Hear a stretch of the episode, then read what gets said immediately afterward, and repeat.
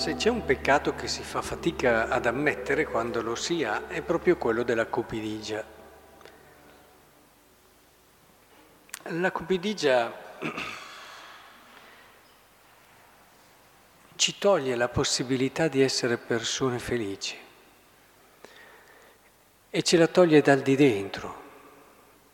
Eh, vorrei che ci fermassimo un attimo a riflettere, il Vangelo è molto chiaro, esplicito, fa anche degli esempi concreti, ne potremmo fare anche noi tratti dalla storia, non solo questo uomo, ma non so se sapete come Abramo Lincoln un giorno fu visto con i due figli che piangevano, stava passeggiando, questi qui piangevano.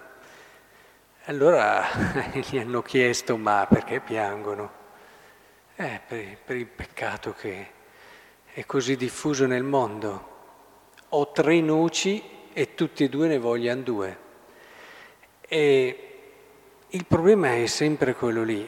E, ehm, oh, ricordo di aver letto che c'è stata una signora, una signora che aveva saputo amministrare bene, dopo che era rimasta vedova, l'impero finanziario del marito e pensate, morta nel 1930, ha lasciato in eredità 17 milioni di dollari allora, con il valore che potevano avere allora.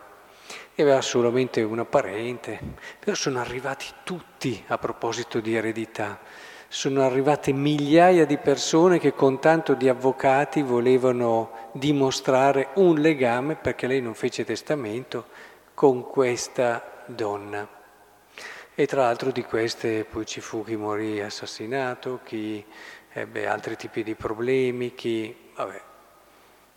Questo però fa capire come quando ci sono di mezzo i famosi soldi, eh, oppure i beni in generale, perché poi a volte alcune cose si declinano anche, se direi che le cose più pesanti e terribili che ho visto nella mia vita di sacerdote sono state all'interno di una famiglia i litigi per l'eredità, in assoluto.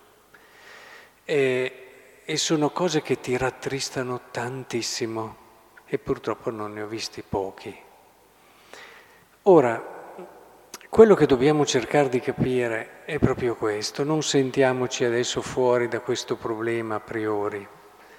Eh, il problema di chi ha cupidigia è che non sarà mai felice, perché anche quando tu gli dai qualcosa vorrà qualcosa di più, perché la logica e la dinamica che ti porta a non essere mai contento è la stessa dinamica dell'ansia e della paura. Cioè io metto da parte un po' di soldi perché così sono dopo, però io mi sto fondando, sto fondando la mia serenità e la mia pace su quello che posso fare io, okay?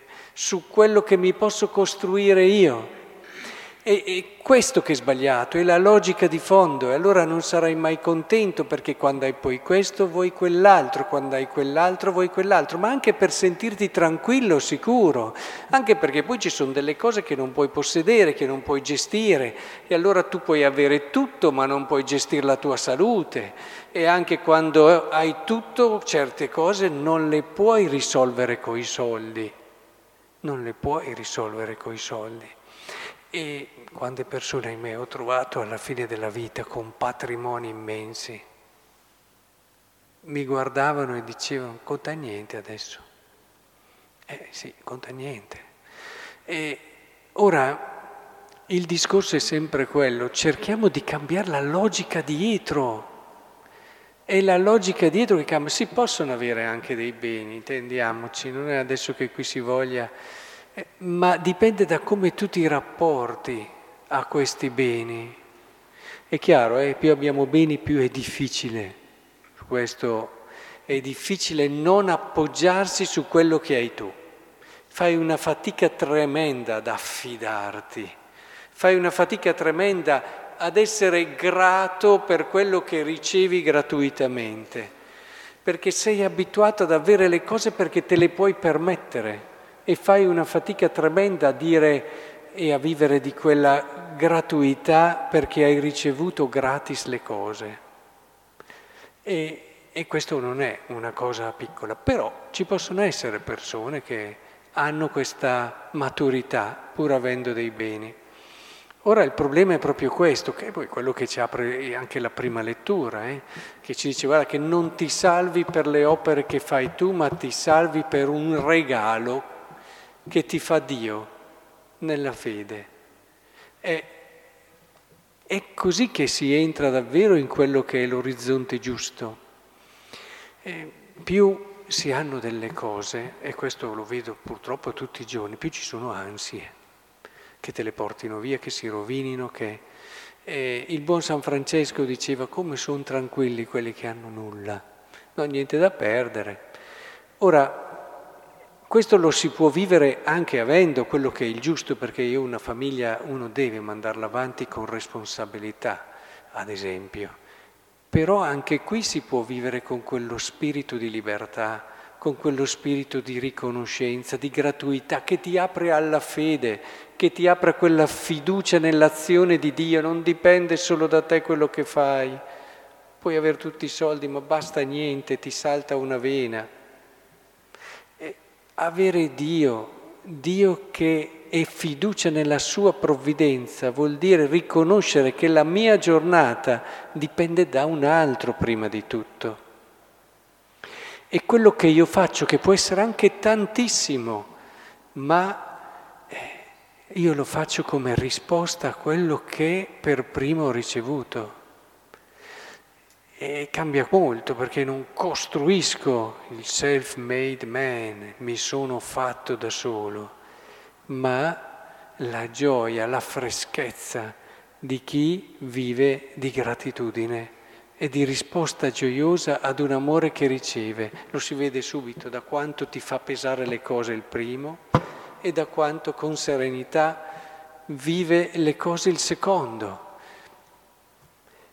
È, è importante questo, magari fa anche di più il secondo, ma non ti fa pesare nulla, con freschezza e con gioia dona. Che il Signore allora ci aiuti, visto che Qui Gesù è molto chiaro, anche San Paolo nel suo testo ci aiuta proprio ad entrare in quella che non è solo una logica umana, è bellissimo fare questo parallelo con, con la prima lettura, perché questo atteggiamento umano ti prepara ad un atto di fede completo, perché la fede si, si basa, come tutte le virtù, anche su una base umana. Una spiritualità che non sia radicata anche sull'umano è una spiritualità che manca di fondamenti. Eh, noi siamo uomini, quindi è importante che ragioniamo su questo e comprendiamo come un lavorare per allontanare da noi ogni forma di cupidigia è un lavorare per aprire il nostro cuore ad un atto di fede generoso, pieno, totale, sereno e libero.